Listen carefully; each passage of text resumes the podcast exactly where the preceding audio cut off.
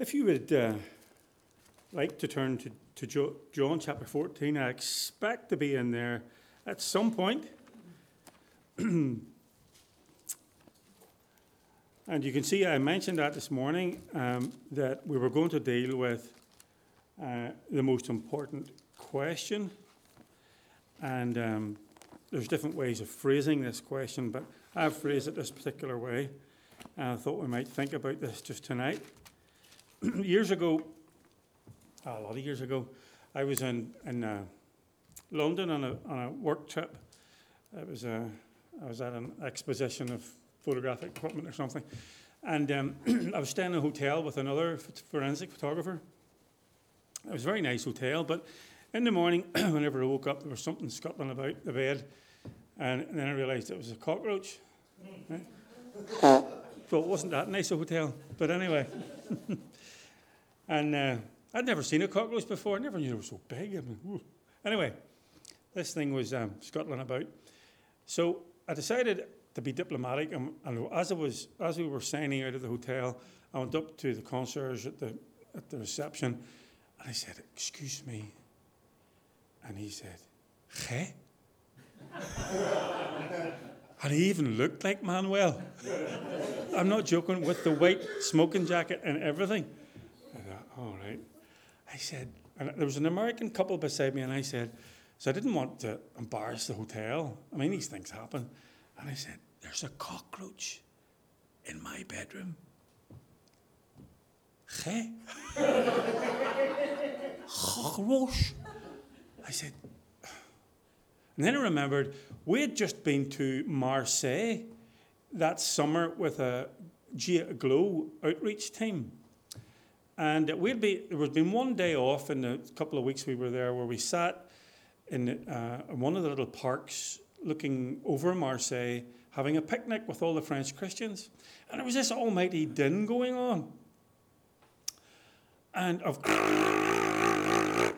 what is that noise? And I said to one of the French guys that was with us, a guy called Guillaume, and I said, Guillaume, what is that noise? He said, What noise? I said, like that. Uh, and he didn't hear it. So I don't know. So I went around looking, and eventually I found one. And it was a little creature. And I said, I found the creature. Oh, he said, that noise is a seagull. Seagull. I said, seagull. Seagull. So I went, and I said, I found one. And all these French people suddenly got interested. They had lived with the sound of this for years and never saw one. You know, it's like, you know, you hear a grasshopper, and maybe some people haven't seen one.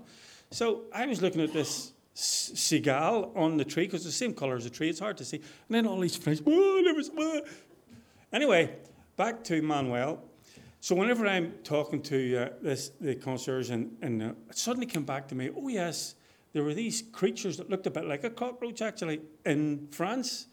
So I said, and I don't know, maybe he's Spanish, I don't, maybe he's Portuguese, I don't know, but I certainly don't speak any of those languages. So, but maybe seagulls like that. So I said, Seagull in my bedroom. You want cigar for you? anyway, I just walked out and I had left it below an upturned cup. Somebody would find it. There's a reason for me telling you the story about the seagull. We call them cicadas. We'll come back to that shortly. And uh, in John chapter 14, let's just pray before we read. Father, we just thank you for your word. It's living. This is your living word. Empires, nations, tyrants have tried to burn it, destroy it, get rid of it, ban it, abolish it. And yet, this is your living word. And Lord, we have it before us in freedom to look at it, to read it, to preach from it, to study it, to meditate on it, to feed on it. And we pray tonight that, Lord, it would feed our hearts and that, Lord, as we look at your word and consider who you are, Lord, that it would change us and make us more like him. And if for some here who don't know Jesus as Savior, Lord, you would open their hearts and that they would see Jesus in his name. Amen. So, John chapter 14, Jesus is speaking and he has some of the, the disciples with him and he says, Do not let your hearts be troubled. Trust in God or you believe in God, trust also in me. In my Father's house are many rooms, or many mansions, many places. If it were not so, I would have told you. I'm going there to prepare a place for you. And if I go and prepare a place for you, I will come back and take you to be with me so that you also may be where I am. You know the way to the place where I am going. So I want to consider about the, the most important question. I've phrased it that way, as I say, uh, and what that might be. There was a film one time that Clint Eastwood was in. I don't know what the film was, but I remember seeing this clip. And in it, the character of Clint Eastwood is asked the question by another actor. And the actor, I don't know what was happening. And, um, but the actor says, Well, he says, Do you mind if I ask you a hard question? That was sort of an American accent for those of you who didn't. And Clint Eastwood turns around and he says, Well, ain't no such thing as a hard question, just hard answers. I don't know why that stuck in my mind, but, but it is sort of true. I mean, you can ask any question. I mean, it's not hard to ask any question, even a question you don't understand. It's the answers that are difficult. And, and in the book of Job, uh, if you were listening on on Thursday night, you'll realize that uh, we were looking at the book of Job. And, and you could spend a long time with Job. I mean, you think about Job, it's probably the oldest book in our Bible. So he didn't have Isaiah or Psalms. He didn't have Kings or Second Kings or Samuel. He didn't have Esther. He had none of those books. He didn't have the Song of Solomon. He didn't certainly didn't have the New Testament. He had none of those things. His, his, his knowledge of God was largely by what was around him and what he could see, the evidences of a creatorial God. But he had a lot of questions. He had a lot of questions. He suffers. He is, he is so disfigured with boils and a disease that's come across him, and he's lost his family, he's lost his home. The only, the only thing he really has is his wife, and she tells him just to curse God and die because she sort of lost hope in him. And Job doesn't give up on God, but he has lots of questions. Some of the questions that he asks why did I not perish at birth? Why is there light given to those in misery? Why is life given to a man whose way is hidden, whom God has hedged in? Why have you made me your target? Why do you not pardon my offenses and forgive my sins? Why do you hide your face and consider me your enemy? Why do the wicked live on, growing old and increasing in power? Why should I struggle in vain? Why does the Almighty not set time? So there are lots of questions that Job asks God. He's, he's blunt with God. He's suffering. He doesn't understand it. Now, we're not going to the whole premise of the story of Job, how it is that his comforters, so called, try to persuade him he's suffering because he's been bad, that he's a sinner, and therefore God is just punishing him. We're not going to go into that. But he says, No, that's not the reason. I'm holding, I don't understand this. And I will ask God about it. But I will still hold on to him. I'll still trust him because I see his goodness in nature. And so at the end of the book of Job, um, God indeed does commend Job for his faith, but he never answers his questions. In fact, you know what happens at the end of Job? At the end of Job, God asks another 77 questions of Job. There are questions um, about uh, cosmology, questions about oceanography, questions about, uh, about nature, questions about meteorology, questions, uh, meteorology, questions about astronomy. Lots of questions. You can look it up in, in the chapters 38 to the end. And lots of questions that God asks Job. Do you know who put the stars in place? Do you know? And he asks God or Jacob or Job all these questions. And he doesn't really get his answer. And there are many questions that bewilder us. And I was just thinking, I, was chatting to Jillian the other day, I was reading about cuckoos. You know, it's amazing how cuckoos are born in a nest, never see their parents and then when they hatch in some other bird's nest, the cuckoos from England fly down through France, Portugal, and Spain over Africa, over the Sahara, flying 50 to 60 hours over the desert on the wing to get to. No one knew for until the last 10 years where they went, and it's the Congo.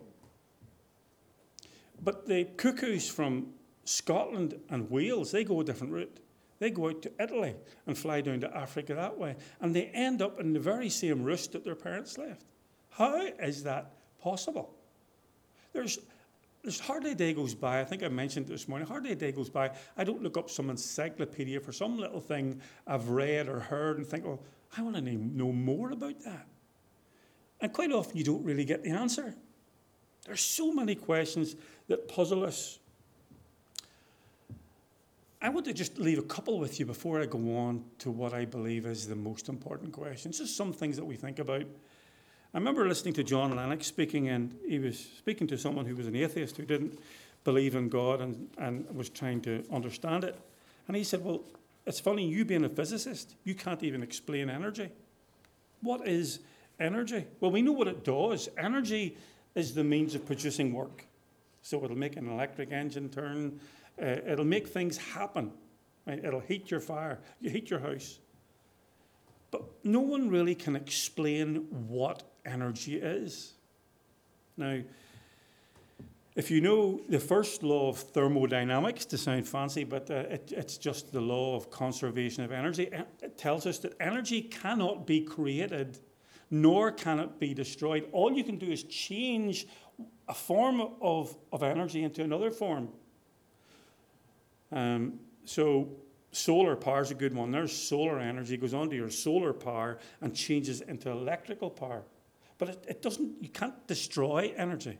It may disperse, but you can't destroy it. And no one can really explain. And cosmologists today explain it like this in what they call the quantum uncertainty.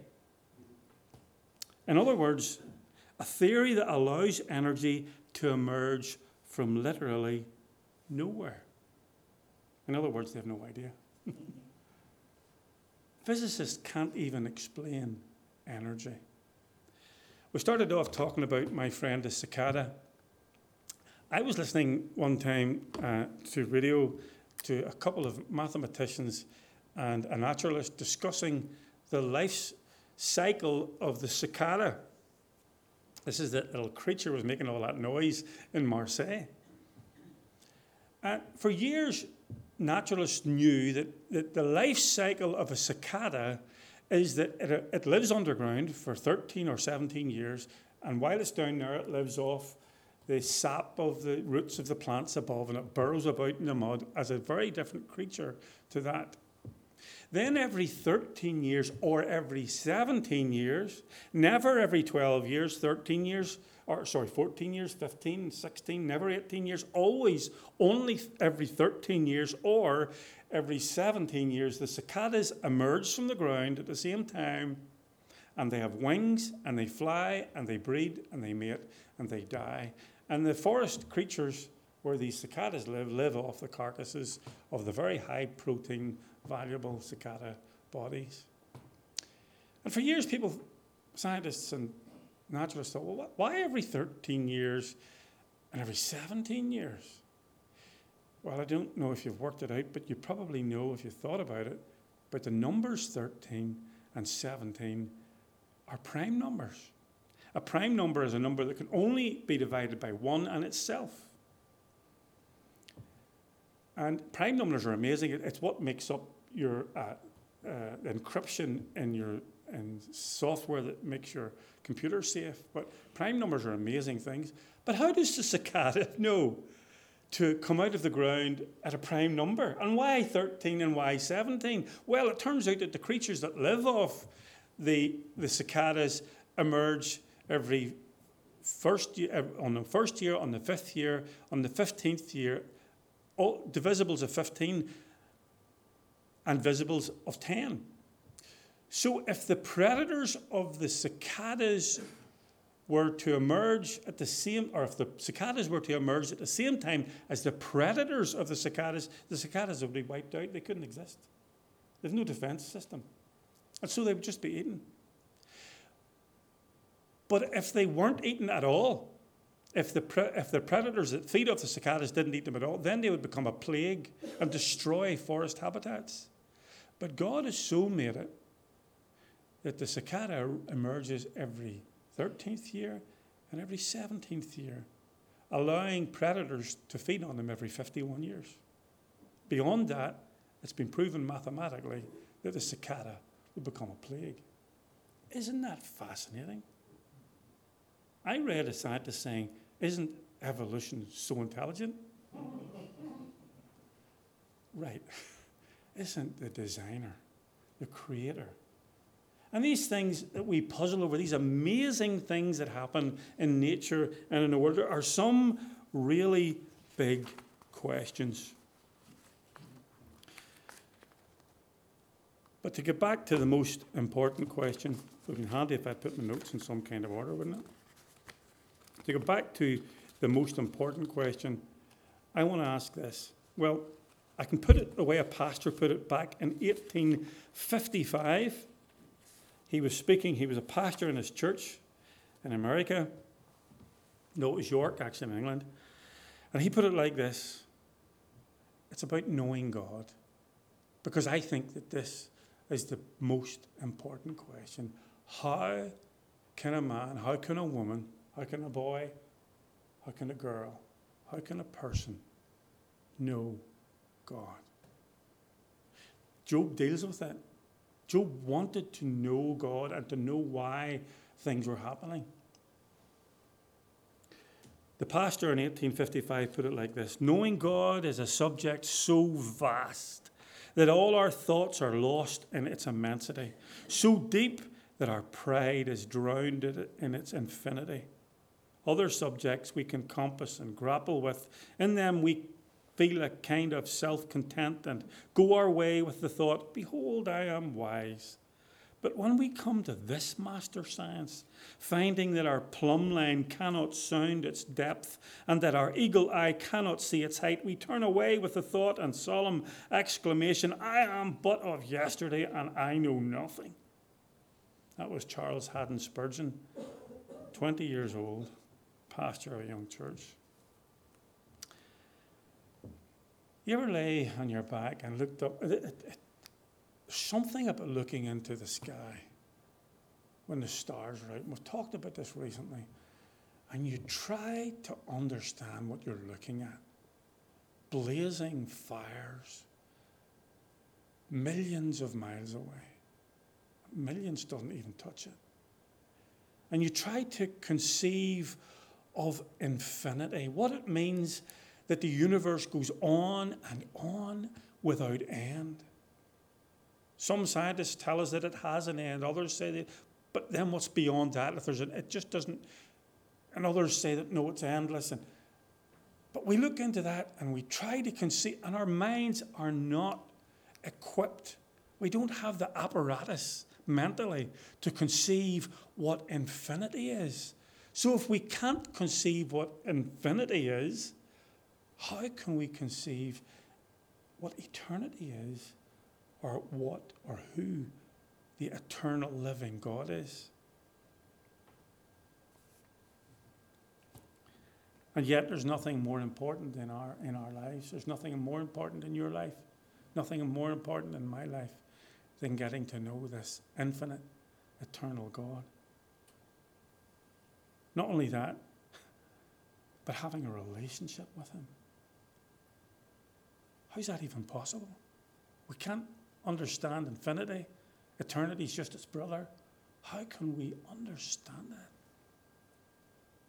A snail might as well have a meaningful conversation with Albert Einstein, and that still wouldn't be the, the vastness of the gulf between humanity and who God is. We have no conception of the grandeur and the sovereignty and the might and the power of just who God is. And yet, the most important thing in our lives is to know Him. So, this is the paradox God made me to know Him, and life only makes sense when I do know Him, and yet I'm far too far removed from Him to know Him. Job struggled with that very thing. I don't know if you can read that. I'll read it out. Job chapter 9, listen. But how can a mortal be righteous before God? The one wished to dispute with him, he could not answer him one time out of a thousand.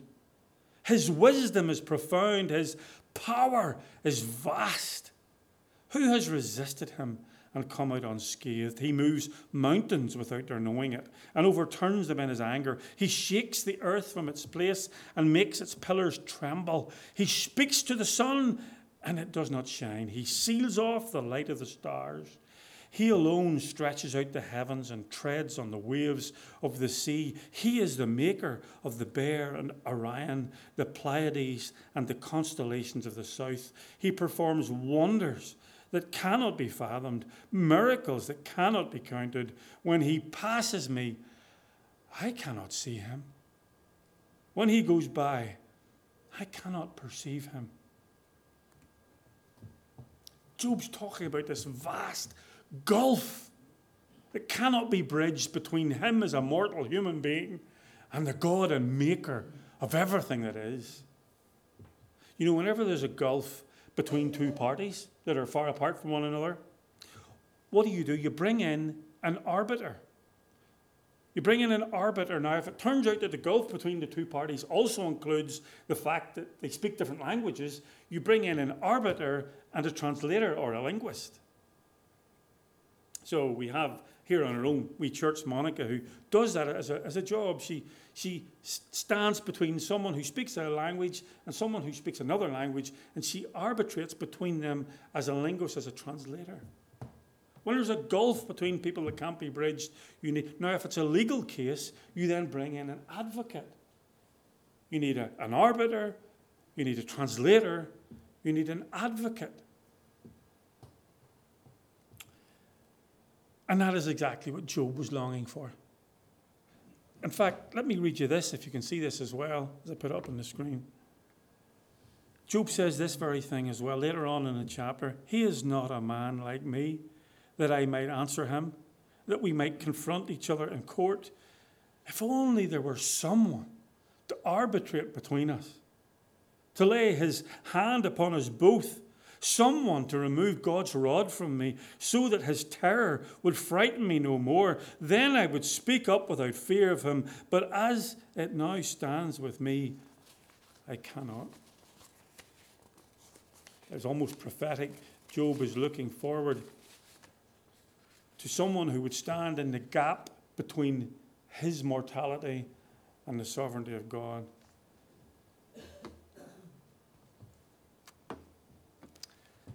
He made us to know Him.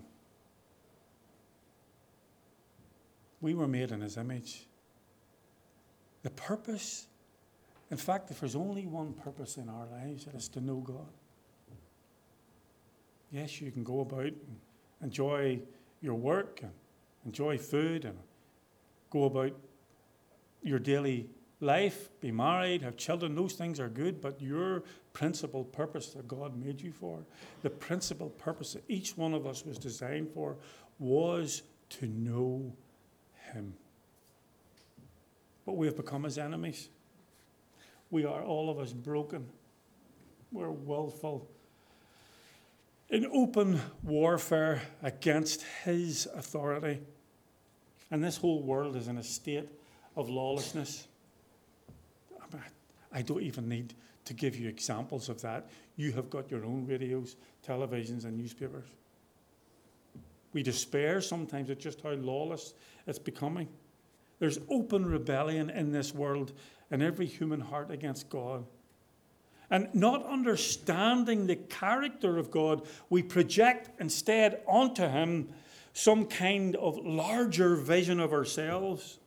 And we see in that reflected mirror someone who is a terror, a dictator, a tyrant who seeks to crush and cruelly defeat our attempts to just govern ourselves. And tragically, the one who loves us more than we can possibly imagine has been painted in colours of our own making, and it more, no more resembles him in this twisted portrait than some kind of fractured synthetic cubist painting by Picasso.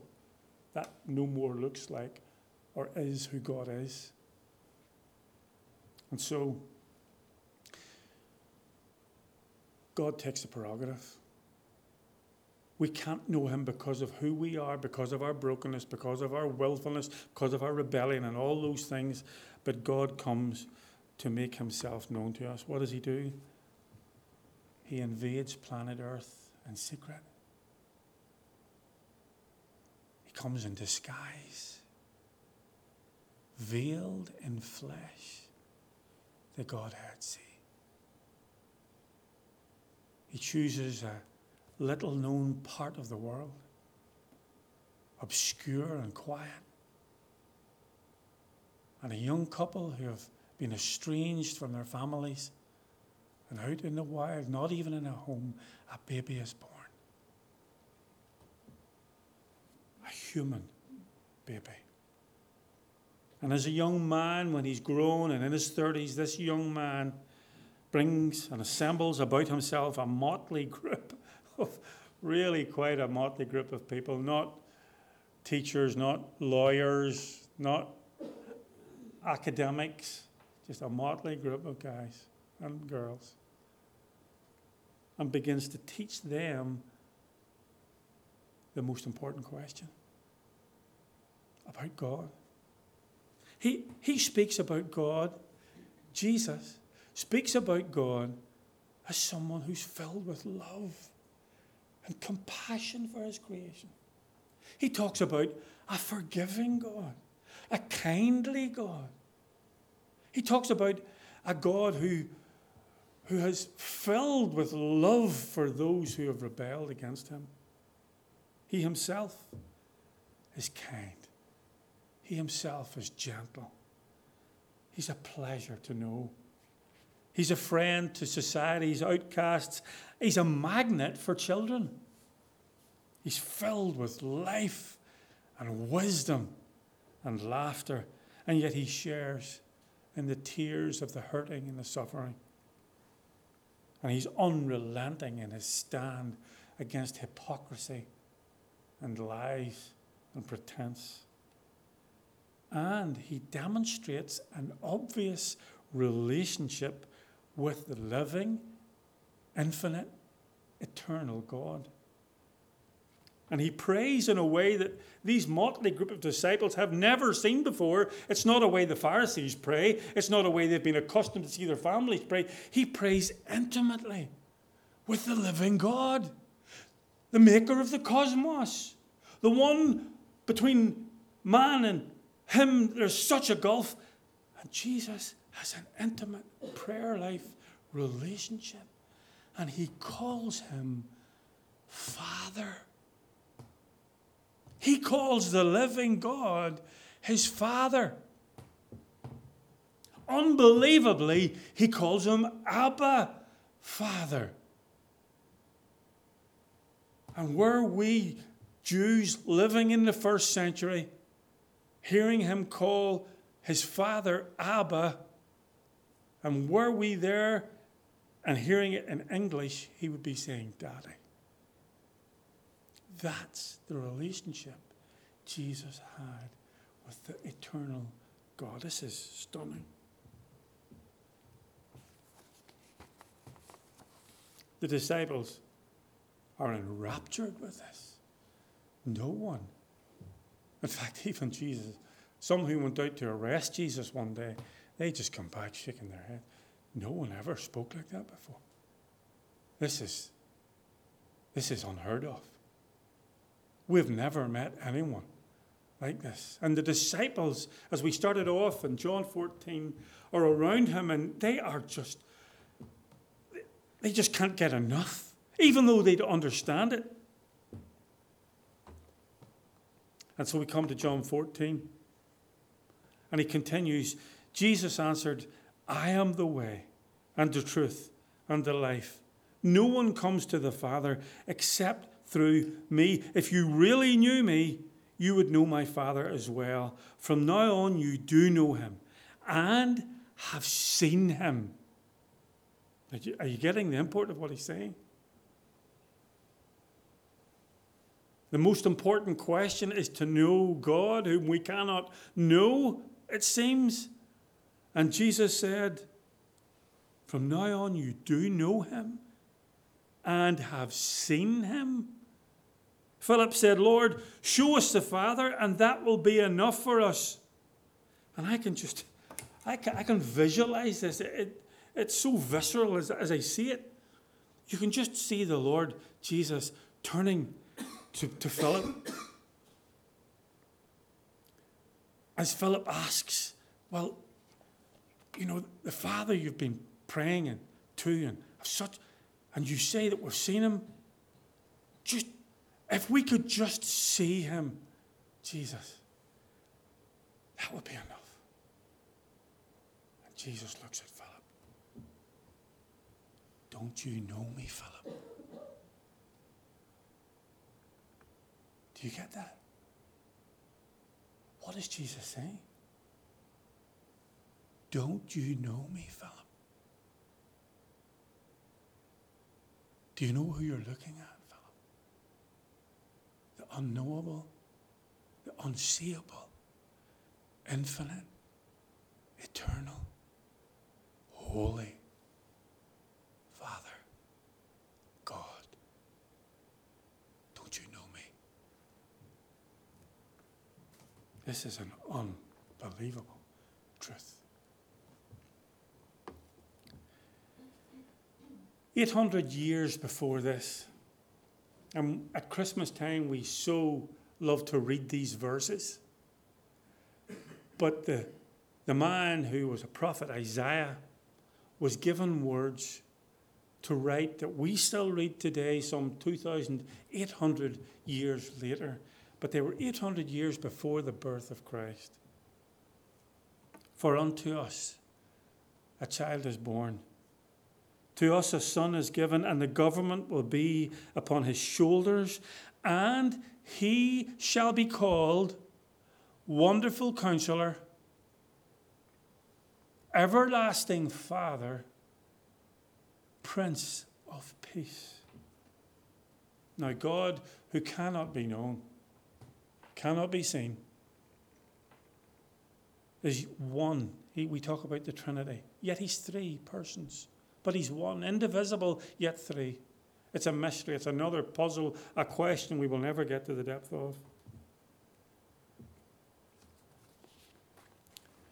And yet, in those three aspects of the fullness of God, we see them in the life of Jesus.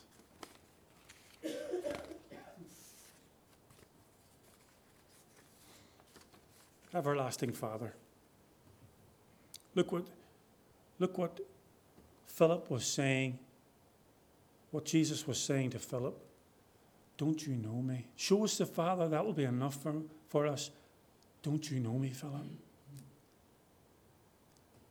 And he shall be called Everlasting Father. Anyone who has seen me has seen the Father. This is coming to the point where, where God, who has invaded in the shape of flesh his, by his only Son, he's now revealing to this motley crew. He's taking off the disguise. Now, he who has come into his creation as fully as a man now exposes who he is. Wonderful counselor. Later on in, in the same chapter in John, Jesus said, But the counselor, the Holy Spirit, whom the Father will send in my name, will teach you. And here we are seeing the, the fullness of Godhead in Jesus Christ. And finally, he's the Prince of Peace. And Jesus says in John chapter 14, verse 27 Peace I leave with you, my peace I give you. This world is at war with God sinful, we're broken, we're dysfunctional, governments, nations, we're at war with one another. The only thing we do well is to kill each other. We are a broken, deluded, and blinded people. We're shackled by the weight of the guilt we carry, and we blame everyone but ourselves. And on the other side, God who longs to come to us. But because he's absolutely pure and holy and just, he must first declare and execute the sentence on the other party. A sentence that would destroy us all. The soul that sins shall surely die. But in between, here is the perfect man, the perfect arbiter, the perfect advocate between the two parties who can bring the two together. He is the Prince of Peace, the man who stands in the gap, the man who is God and God in flesh. There was an amazing man called Dag Hammarskjöld, nearly finished. And I don't know if you know some of them recognize that name. He died in 1961. He was the Secretary General of the United Nations. He has some wonderful things you can read about him. One of the things he said was this Do not seek death, death will find you, but seek the road which makes death a fulfillment. He was killed in an aircraft crash in the Congo. He was trying to bring together the Congo uh, government along with rebels, the Katangese, who were fighting one another, and there was tens of thousands of people, and he was a peacemaker. Dag Hammarskjöld was a wonderful peacemaker. He travelled around all around the world as the UN Secretary General, trying to bring peace to places that were killing one to people who were killing one another.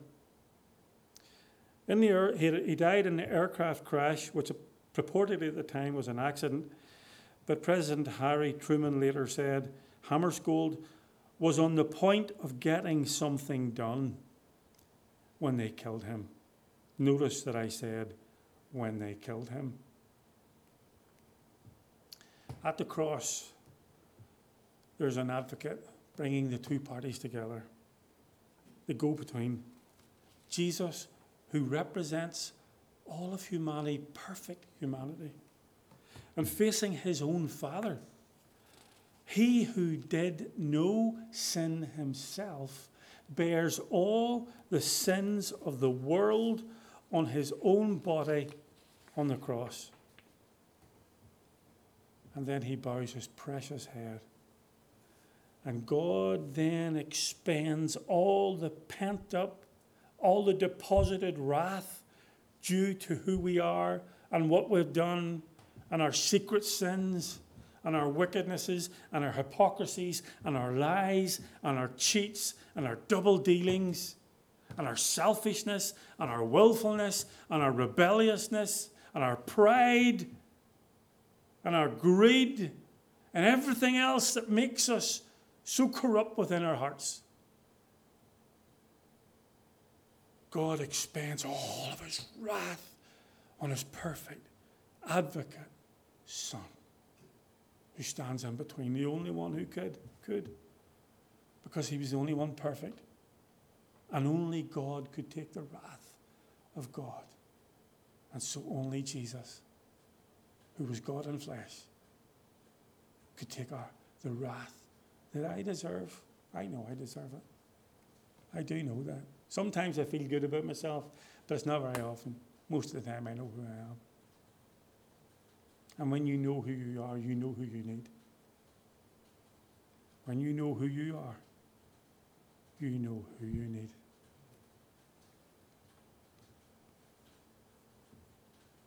And so Jesus, the Prince of Peace, settles the score, opens the door, and makes his way to the Father for all who believe. He did it. And Derek mentioned it this morning about Jesus, the Pontifex, the bridge between the two. He did it. And unlike Dag Hammarskjöld, who was undeniably brave, but unlike his effort, Jesus has not just got, like Truman said, at the point of getting something done. He got it done. he got it done. He made he brought us to his Father.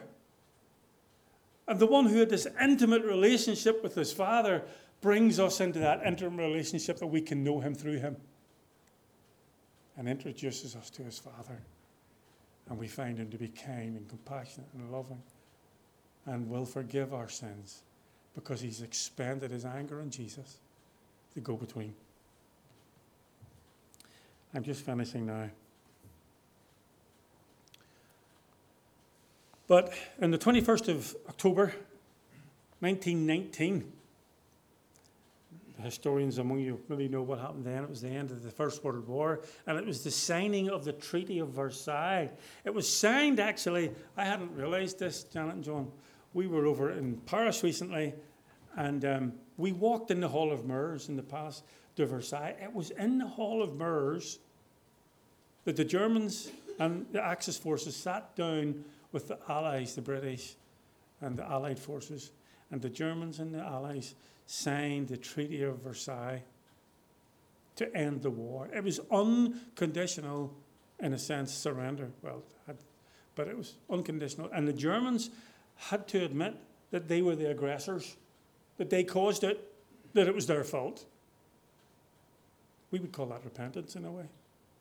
They had to write down, we did it, it was us caused it. We brought about the, the death of 8 million people. And then they had to pay reparations. In today's money, 248 billion pounds. The Prince of Peace calls us to a very different treaty. Jesus calls us, yes, to repent, to admit we're the aggressors. I am a sinner. I see that now, and I will never come to answer the most important question how can I know God unless I come through Jesus Christ? But he gives us a very different treaty. This time, the victor dies, and the aggressor goes free and has no reparations to pay. Quite the opposite. Isn't that just unbelievable? You see, Romans says this, but God demonstrates his own love for us in this. While we were still sinners, Christ died for us. Since we have now been justified by his blood, how much more shall we be saved from God's wrath through him? For if, when we were God's enemies, we were reconciled to him through the death of his Son, how much more, having been reconciled, shall we be saved through his life? And we're finished. Dag Hammarskjöld said this just before he died. Forgiveness is the answer to the child's dream of a miracle by which what is broken is made whole again, what is soiled is made clean again.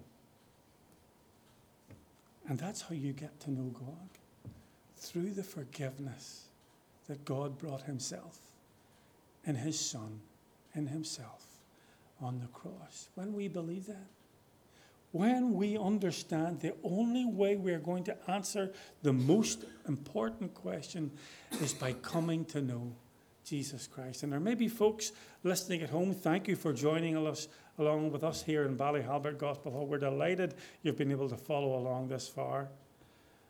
But this is a challenge for us all. How do we get to know this God?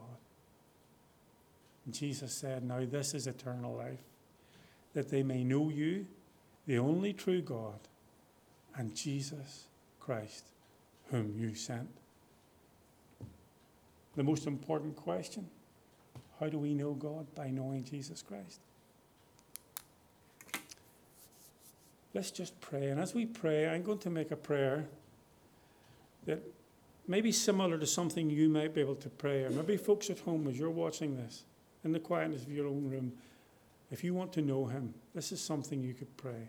So I'll start off with this prayer and then we'll close.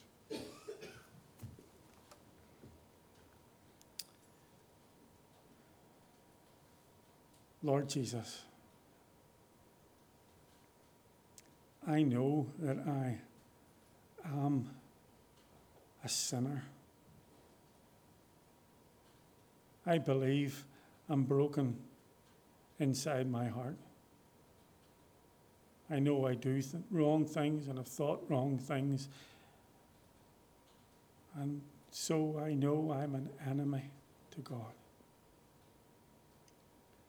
Lord Jesus, thank you that you died for my sins. I believe in you and I put my trust in you for all of my life. You are Lord. Please save me and forgive my sins.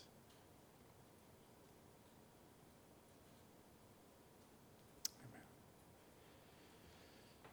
Father, we thank you for Jesus who makes the unknowable God knowable because we see in the face of Jesus Christ the very life of God.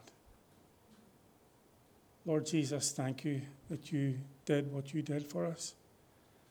There was no mystery what was ahead of you. You knew about the pain of dying on a cross, that it wasn't just going to be nails and hanging and human agony, but it was the punishment that God was going to put upon you, God, your own Father, who was going to be punishing our sins.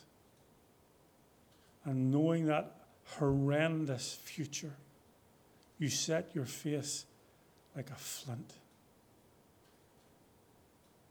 and led the way to Calvary. Thank you. Father, we just pray for everyone here tonight that, Lord, you would re excite our hearts to know what it is to be saved. Remind us how wonderful it is to be known by God and to know Him.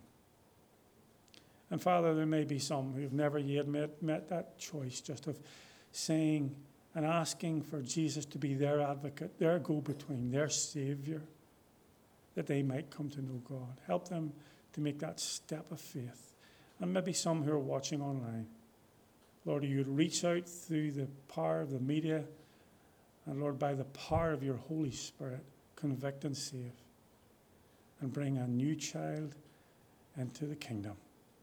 In his name, amen. God bless you. Thank you for coming tonight. It's been lovely to, to just share these things of, with you in my heart. Sorry, to, I'm very long winded, I know. But um, God bless you for your patience.